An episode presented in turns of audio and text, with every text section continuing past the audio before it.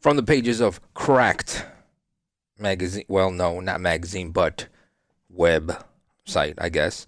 Five murder mysteries that were almost too insane to be real. Let's all go down the rabbit hole of conspiracies, fears, and mysteries.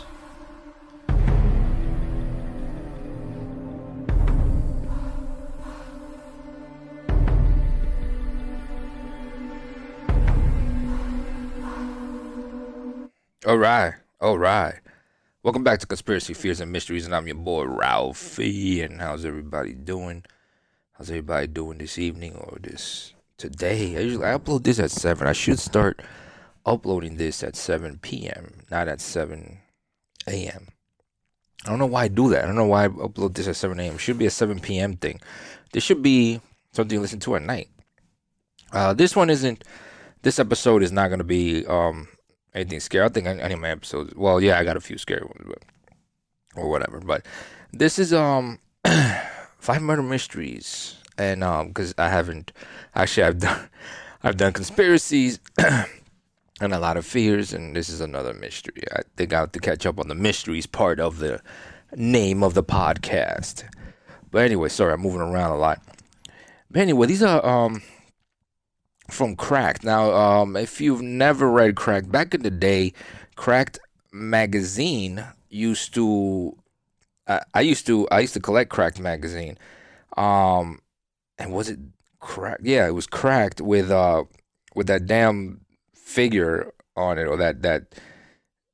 Now that uh, mascot they had like the it was like a boy. You know what I'm saying? Um, like some dude that was drawn. That's their mask. I don't even know how to explain it. Just don't don't worry about it. But anyway, anyway, Crack Magazine. They always made fun of stuff. It was there was another one that was similar to them. Mad Magazine. Mad Magazine. Mad Magazine is the one with the with the uh with the figure with that mascot of that that dude, whatever the hell he is. I don't know who the dude is. If anybody knows, let me know. But Crack Magazine, I just collect. So anyway, five murder mysteries that are almost too insane to be real. Let's get right into these uh right into these murder mysteries, man, because uh because you know they're uh they're just crazy. Okay, so here's how you solve a mystery, first of all. this is straight from the pages of crack now. You take a seemingly bizarre situation and break it down into its components. Let me lower this a little bit into its component parts, chaining together a series of ordinary events until they make even more, uh, I'm sorry, the most extraordinary circumstances seem logical. That's how crimes pretty much are solved. That's how this is the beginning of detective work, I guess. That's how they do it. Um, so sometimes you stumble upon a mystery and set it and set about investigating. Um, only able to find some aspects that are weirder than the last. And it's like if in the end of Scooby Doo episode, Velma tore off the monster's mask and saw her own face staring back at her, and that'd be that'd be fucking crazy. That'd be crazy. Like that's something you see in a horror movie. So we're gonna count down from five down to one. So number five is the groin the groin punch heard around the world. In 2010, oil man and generally well regarded dude Ed Flanagan was found dead in his hotel room in Texas. Since the only injury he initially seemed to have was a small abrasion in his face, it was generally assumed he succumbed to a heart attack or something. But then the autopsy revealed that Flanagan's interiors were a complete mess. Apart from some massive bruising, ooh, ooh, apart from some, excuse me, from some massive bruising, where's it at? where did I leave off? Sorry, I looked away for a second. Uh, brace the con. Okay, but then. Oh, okay, from, oh, sorry. Apart from some massive bruising around his groin and a small cut on the scrotum. Why'd they cut the scrotum? Oh Lord. Maybe maybe he was with a prostitute. There were uh, there were also several internal injuries, including two broken ribs and a ruptured heart. The injuries were consistent with blunt force trauma, as if as if, as if from a beating. However, there was no bruising on the chest, only around the groin. Did someone kick this guy in the ball So that's not funny. Sorry, but did someone kick this guy in the ball so hard that he died? Anyway, the investigators were able to place the time of death soon after 8:30 p.m. But three electricians staying in the room next door hadn't heard any kind of a struggle. Only, um, also a cigarette had burned out in Flanagan's hand as if he died in the middle of a casual smoke. So how could a man be dick punched to death in a locked hotel room, while while holding a cigarette without making a sound? Hmm. Wait. It gets weirder. There's no real way to put this gently, but Ed Flanagan was shot in the scrotum. The cops were stumped, so Flanagan's family called the private investigator Ken Brennan. Now, one of Ed's neighbors did hear something odd, a loud crack, like a gunshot. Brennan started uh, sniffing around and managed to find a small bullet hole in the wall behind the rooms. Between the rooms, I'm sorry. Cleverly concealed with what turned out to be dried toothpaste. Wow. The electricians in the other room had been drinking, and one of them, Lance Mueller, fired a shot which went through the wall, separating their room from Flanagan's. The electricians thought they'd heard a cough from the other room, so they figured that the occupant was all right. Hastily masked the hole in the wall with what they could find, hence the toothpaste, and took their party to a bar, all without thinking to check on Flanagan. Unfortunately, the noise they heard was less of a cough and more of a oh shit, I've just been shot in the balls, death rattle. The bullet went through the wall and hit Flanagan square in the sack. Man, fuck that. Sorry, man, I didn't mean to curse, but damn. While he was lying in the bed watching Iron Man 2. oh, God. Cracked, why you gotta write shit like this? It entered his body and ricocheted up through it causing massive internal injuries until finally lodging itself in his. Oh my God, what are the odds of that? You got shot in the balls, and the bullet found a route, an easy route through everything that's in your body to get to your heart. It just ricocheted everywhere. Wow. Meanwhile, the soft skin of his, of his scrotum swelled and folded around the bullet hole. Wow. Wow.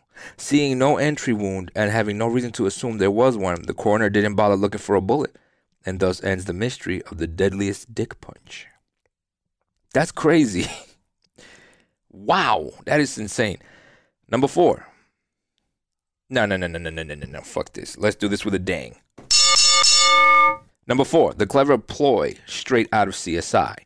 In 2008, Red Lobster executive Thomas Hickman was found dead in the New in the New Mexico desert. His mouth was bound with duct tape, and he had been shot once in the back of the head. It seemed like a classic gangland murder, but there was no particular reason anyone would want to kill Hickman unless Olive Garden suddenly got really aggressive about their new seafood menu. Also, I swear I, am gonna start getting my news from Cracked because this is better. This is better than the than the real stuff that's out there supposedly real stuff. Also, aside from the hole executed in the middle of the desert thing, the area seemed oddly serene. Hickman's hands were untied, and there was no sign of a struggle anywhere in the area. His car was on the scene, completely untouched. It's like his killers had coerced him into dying without a fight, then disappeared without a trace. It was like an episode of CSI. But wait, it gets weirder. Actually, it was an episode of CSI. In season 4 episode of the show Homebodies, a man kills himself with a gun tied to a bunch of helium balloons, which float which float away into the sky after he pulls the trigger. Asking is obviously not an option, so it's not clear whether Hickman saw the episode or came up with it with the idea himself. But his plan was identical to the one in the show. He tied a stripped down lightweight gun to a bunch of balloons, duct taped his mouth shut, and shot himself in the back of the head. The cops found notes which told his family what to do if something happened to him, so the idea was probably to spare them the pain of dealing with his suicide and allow his wife, who had been seriously ill, to collect on his $400,000 life insurance policy. Hickman might have pulled off the perfect suicide if it wasn't for the fact that it was an unusually windy day. Instead of rising up to the sky and drifting away to some distant gully or unfortunate child's birthday party, the wind dragged the balloons and gun along the ground until they became tangled in a cactus. Investigators found them a short distance from the body and presumably only briefly arrested the cactus before cracking the case. Why do they make these jokes?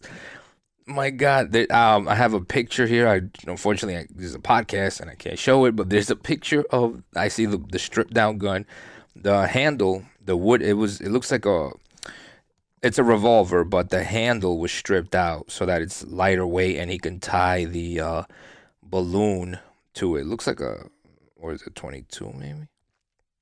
I don't know. Wow, things are getting crazy. Okay, number three, the saintly mother and sick child who were neither. To the people of Springfield, Missouri, Dee Dee Blanchard was a hero. Oh, I already know he's going. I saw the movie. In case you haven't seen the movie, I can't remember the name, but the lady who played little, not little Nicky's mother, uh, that Adam, that Adam Sandler movie where he was like playing football or something. He he was like from Louisiana.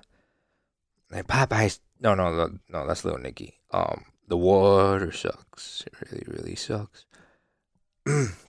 anyway, I can't remember. That's an old movie. But anyway, um, the lady who played his mom, who, who played Mama, um, that she's she played in the movie the mother of this child.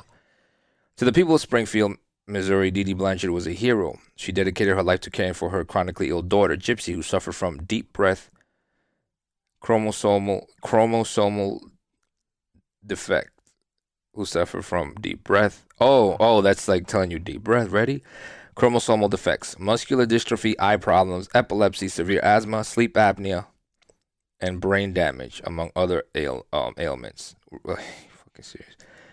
She'd even had leukemia as a child. then improbability frail Gypsy used a wheelchair to get around and often needed a feeding tube as in and an oxygen tank. As if it wasn't enough, Dee Dee's other family abused Gypsy until Dee Dee herself stood up to them, then fled her hometown with daughter in tow. Their new home was then destroyed in Hurricane Katrina, but Dee Dee bravely carved out a new life for them in Missouri. Dee Dee Blanchard was precisely one whirlwind romance with a uh, handsome town doctor away from being played by Susan Sarandon in a TV movie. So the whole town was absolutely horrified when Dee Dee was found stabbed to death in her home in 2015. Oh, Dee Dee was the mother. To make matters worse, Gypsy was Gypsy was the, the daughter. I'm sorry, I, I don't know if I mentioned that, but Gypsy was the daughter. Gypsy was nowhere to be found, and their joint Facebook uh, account posted a message which declared that bitch is dead. The comments, as they always do, made everything worse. The poster went on to say, I fucking slashed that fat pig and raped her sweet innocent daughter.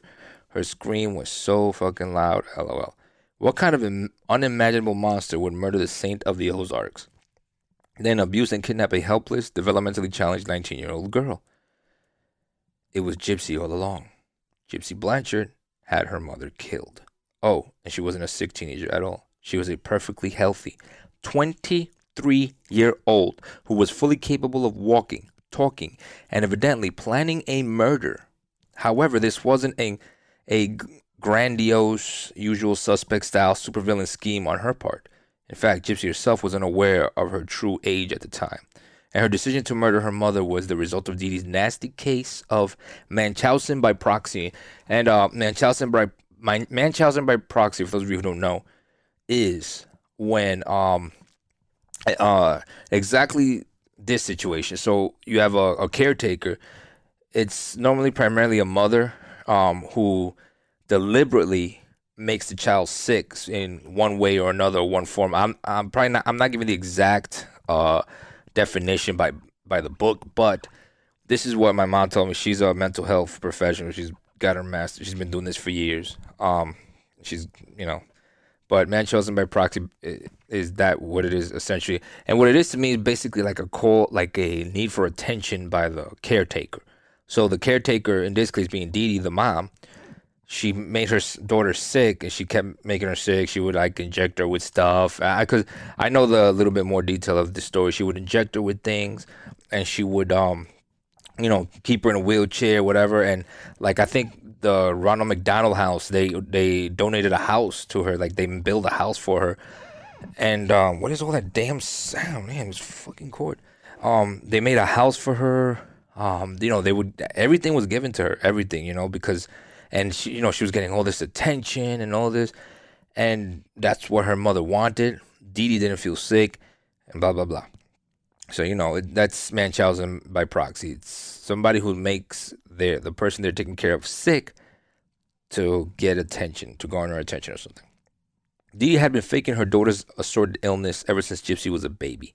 As Gypsy grew, Her mother shaved her head, fed her liquid nutritional supplements and tranquilizers, and forced her to use a wheelchair in public. Dee Dee reported a baffling variety of symptoms to different doctors who helpfully prescribed medication and performed numerous surgeries. Oh my God, man. Including one to Gypsy's eye muscles and one completely removing her salivary. Oh my goodness, man. Wow. Dude, what the f- She went as far as I didn't even. Damn.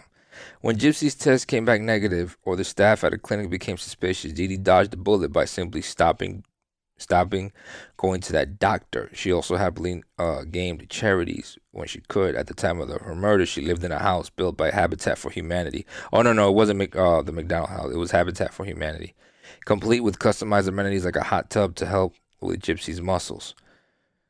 Trapped in her mother's madness, Gypsy was raised to go along with the, with the deceptions, even when they caused her pain, which was not uncommon. However, as the years went by, to the surprise of no one, she gradually grew to resent her mother. Gypsy spent a lot of her time on the internet and eventually made a boyfriend, Nicholas Godejohn. Together, the two hatched a plan to free Gypsy of Dee's grasp for good. Unfortunately, the plan wasn't alert the authorities.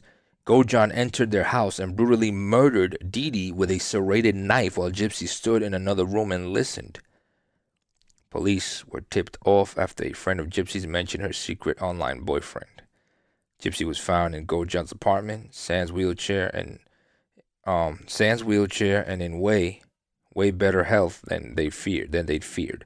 She took a plea deal for second degree murder and is currently serving a 10 year sentence while her boyfriend is awaiting trial. Whoa. Huh. There are two winners here. Sometimes a mysterious suck you guys. Okay, they wrote, huh? There are two winners here. Sometimes mysterious. Suck you guys. Suck you guys. Okay. Oh boy. Oh boy. Let's get to the next one. Two missing identical dicks. oh my god. Cracked. I think I'm gonna do more crack stories like this. In 2005, Alaskan Richard Bennett, Alaskan Richard Bennett up and vanished. Oh, in Alaska, he was, he was Alaska. Alaskan Richard Bennett up and vanished. He seemed like he wanted to disappear, having nearly distributed his belongings to his loved ones before he went. Still, no one knew where he went and why. That is, until a few months later, when his family found a body in the woods near his trailer. The head was missing, which everyone agrees could probably be attributed to wild animals, because there's no need to drag Bigfoot executioner into this. But the remains match Bennett's description, size, age bracket. He was even wearing the right clothes. Forensic anthropologists found a healed break in the shin, which they compared with x rays from the time Bennett broke his leg in a motorcycle accident. It was a perfect match, and Bennett's family buried the body in 2006. But wait, it gets weirder. In 2004, another area, Richard Hills, Richard Richard Hills had gone missing. Another area, Richard, I don't know why they wrote his name twice, but Okay, in 2004, another area where Richard Hills had gone missing. Alaska is already. I don't. In 2004, another area. Richard, comma Richard Hills, comma had gone missing. Period. I don't know. Uh, English is my second language. Sorry. Alaska is already the mysterious disappearances capital of the of America. It is. It is. I, can do a whole podcast just on Alaska disappearances. Let me know if you guys want that. But Hills um, case was particularly odd. His crashed car was found with keys still in the ignition. His tracks went on for about a quarter of a mile and then just vanished. Although he had been running with a bad crowd, there was no indication that he was either killed or had intended to commit suicide. And since nobody could find any remains, the case went unsolved for 10 years. In a bizarre twist, the body, which was found in Bennett's backyard, wasn't him at all. It was Hills. As it turns out, Hills had also broken his leg in an old accident. Oh, wait a minute. I'm tripping. Richard, Richard Hills. Oh, in another area, Richard, Richard Hills had gone missing. Okay, this is another. Okay, okay. Oh, okay. And since nobody could find any remains, the case went on. So, okay. In a bizarre twist, the body which was found in Bennett's backyard wasn't him at all. It was Hills. As it turns out, Hills had also broken his leg in an old accident. And by a cruel twist of fate, the two breaks were almost identical. It didn't hurt that the two were almost roughly the same age, had the same build, wore similar clothes, and went missing in the same area within a short time of each other. the mix up was discovered in 2014, after a forest fire in the Kenai Peninsula revealed the bones of a third missing person. Alaska, everybody. And state troopers started looking through the list of local disappearances. They discovered some hitherto ignored DNA data suggesting that the body released to the Bennett family was not related to them. Further testing revealed that it was Hills who had stumbled toward Bennett's property after his car crash, only to collapse and succumb to his injuries. The elements you know, his injuries and the elements. Cruel, cruel, cruel irony. As for Bennett, his fate remains a mystery, but it's probably not going to end well. This is Alaska we're talking about. oh my god. Oh my goodness. Oh my god. Wow. That's well, I, I don't know. Crazy coincidence, man. I got a little bit confused. I got a little bit confused. I thought we were talking about one guy at first, you know, and I don't know, but it did say two dicks. But anyway, let's go. The Batman of Los Angeles is nothing like you're picturing. Wow. Okay. In 1922, apron magnet, yes, that was a thing, Fred Oster, Ostrich, Ostrike, was shot dead in Los Angeles in his Los Angeles mansion. The police found his wife, Walburga Dolly Ostrich, uh, screaming in a closet, which was locked from the outside. As the only living person in the house, Dolly quickly became the prime suspect. However, it was impossible for her to be the murderer, since there was no way she could have locked herself in the closet without a secret passage or telekinesis, or maybe a highly trained and camouflaged closet locking octopus at her disposal. It seemed destined to become one of the most unsolvable cases that provoked retired detectives to build uh, maniacal evidence walls in their apartment. But wait, it gets weirder. Dolly Ostrich had a lover, Otto Sanhuber, who had secretly lived in the attic of the house for years. This wasn't even the first secret attic the guy lived in. Before the Ostrich Ostriches moved to Los Angeles, I remember this story. I remember this story. I saw it uh, somewhere else. I think I saw it on YouTube.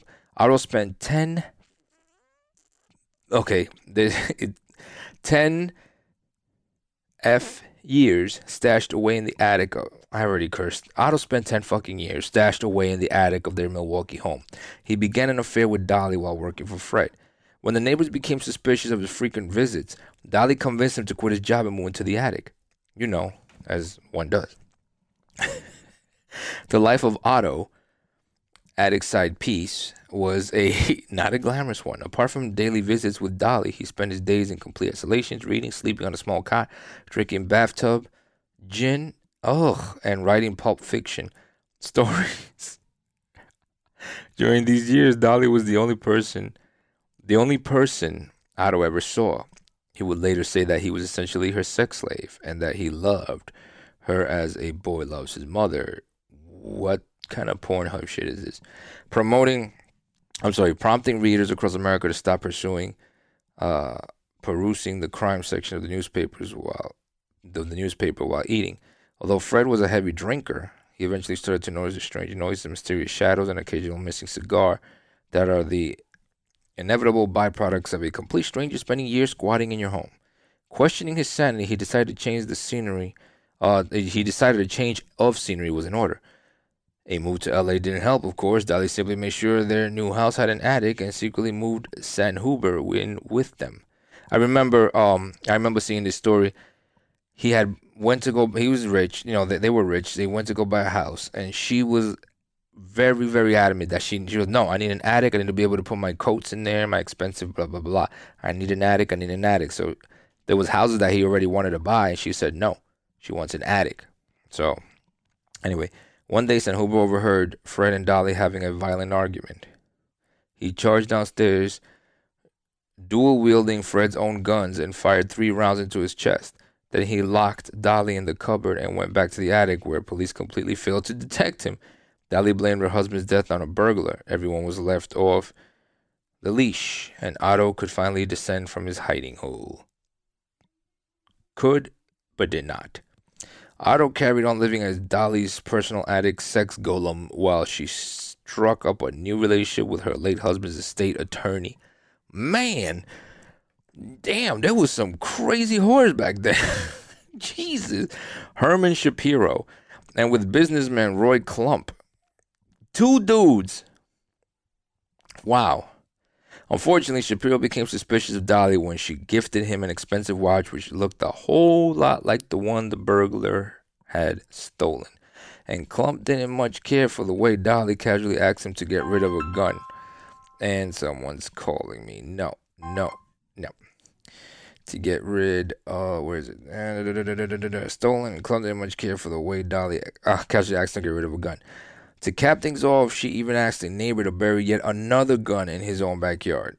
This may this this may seem sloppy on Dolly's part, but remember, she once asked a guy to quit life and live in her attic like a personal fuckbat.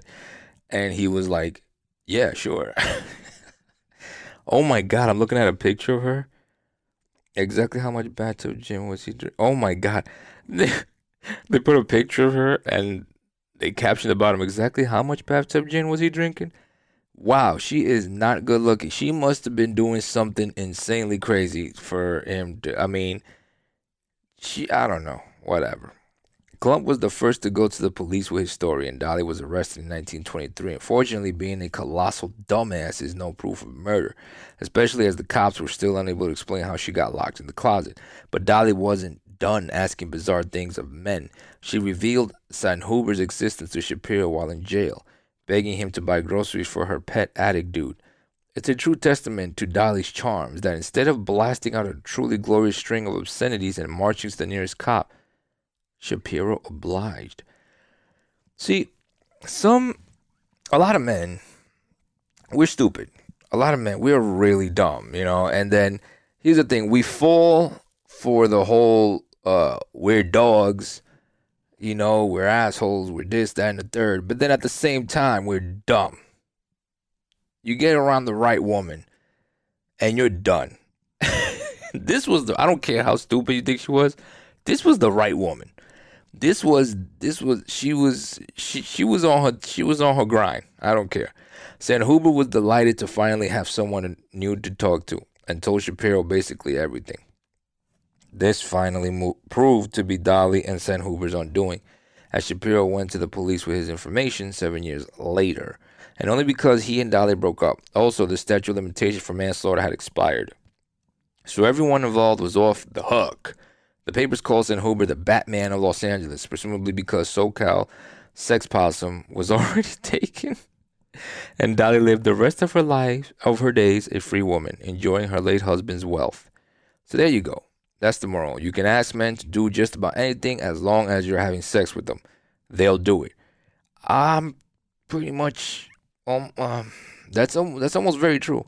Or maybe the moral is everything will work out fine if you decide to become somebody's secret sex slave.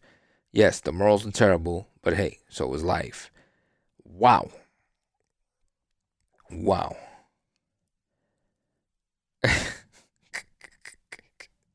That's ridiculous, man. Wow. That, that that that that's that's crazy. That last one, that last one, uh oh my god.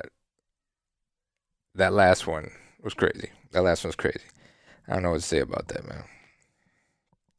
I don't know I don't know what to say about that. But um but hey, people are people humans are humans, man. Humans do stupid shit. Humans do stupid shit. What are you, you know, what are you gonna say? What are you gonna do? You know what I mean?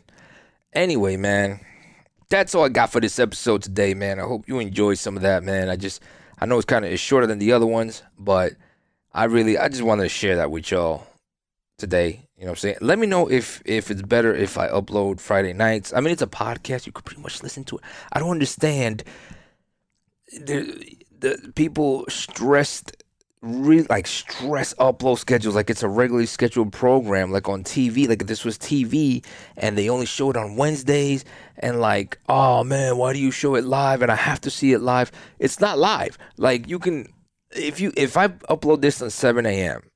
and you listen to it at 7 p.m.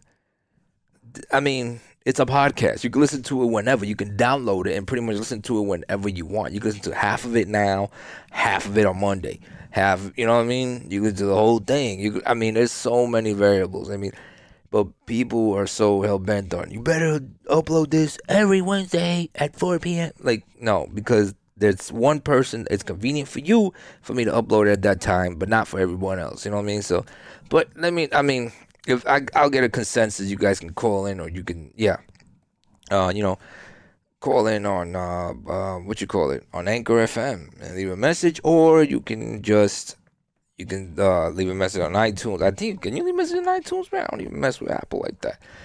Um, I don't even know. But anyway, anyway, man. Uh, that's all I got for y'all, man. And uh, as always, don't forget to like, subscribe, follow me on social media. And I'm trying to do something. Look, my social media, I got Creepy Cigar. I don't really go on Creepy Cigar on Twitter. I usually I use Veterans View on Twitter because it's just I interact more there. You know what I mean? I have two podcasts. Uh, it's at the Cigar Ralphie, at the Cigar Ralphie. That's the one I mostly use. At the Cigar Ralphie. You know what I mean? Um, and then my Instagram, the one that I mostly use my Instagram is uh the Veterans View, or I think Veterans View. You can just put Veterans View, I believe. I'm not sure. Veterans View, yeah, whatever. But that's, I mean, that's pretty much it, man. But anyway, man, you you guys already know, man. You know what I mean? Follow me on social media, man. You already know, and I'll see you on the next smoke. If there's anything you want me to talk about, and mystery, you can call into Anchor and let me know a conspiracy, of fear, or a mystery.